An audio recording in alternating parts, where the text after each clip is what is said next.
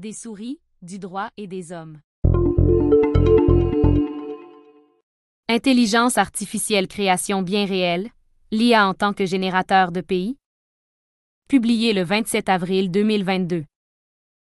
Comme on le voit de plus en plus, au fil de la création d'applications toujours plus nombreuses reposant sur l'intelligence artificielle, LIA, les tâches que peut effectuer ce type de programme ne cessent de se diversifier.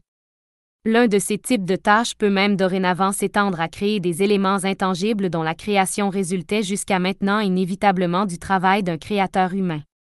Cela peut comprendre des dessins, des textes et, même, des inventions.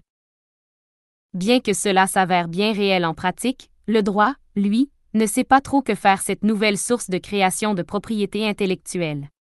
La venue dans le monde de créateurs artificiels, l'IA pose un défi pour le droit, lequel considère depuis toujours que les seuls créateurs réels d'œuvres protégées par le droit d'auteur, de dessins industriels ou d'inventions sont des humains possédant l'intellect et la créativité requises.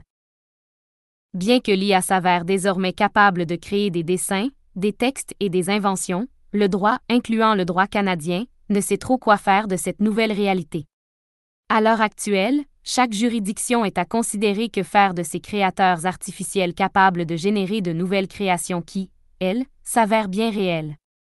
En telles circonstances, la question se pose, ne devrions-nous pas reconnaître, en droit, que l'ordinateur, l'IA peut créer ou à tout le moins prendre part au processus de création d'éléments de pays? Pour l'instant, notre droit ne considère généralement pas qu'on puisse considérer l'IA comme un véritable créateur. On considère en effet toujours qu'un programme utilisant l'IA n'est ni plus ni moins qu'un programme comme un autre, à savoir un outil avec lequel un humain peut créer des choses.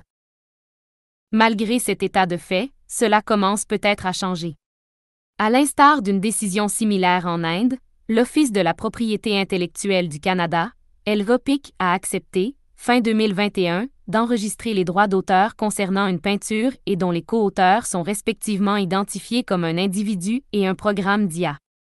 L'enregistrement en question, le numéro 1 188 619 identifie, en effet les auteurs de cette œuvre comme M. Ankit Sani, d'une part, et Painting App, Ragav Artificial Intelligence, d'autre part. C'est peut-être là un signe que l'OPIC, et le droit canadien commence à pouvoir se résigner à accepter la réalité que l'IA peut désormais rivaliser avec les créateurs humains en effectuant des tâches de nature créative et ou intellectuelle qu'on ne pouvait auparavant envisager pour un programme. Remarquez, si on s'engage dans cette voie, il faudra alors aussi considérer ce que cela impliquera pour les droits de pays en question, donc quant à qui pourra se prétendre le détenteur des droits visés, qu'ils soient des droits d'auteur ou des droits découlant d'un brevet éventuel. Dans le cas de la peinture dont on parlait si haut, par exemple, M. Sani peut-il se prétendre co-auteur parce qu'il a créé l'IARAGAV Parce qu'il l'a utilisé? Parce qu'il décidait des paramètres de l'opération à exécuteur par l'entremise de l'application? Bien que ce ne soit pas insoluble, on devra collectivement voir répondre à ce genre de questions si on envisage sérieusement reconnaître l'IA comme auteur ou comme inventeur.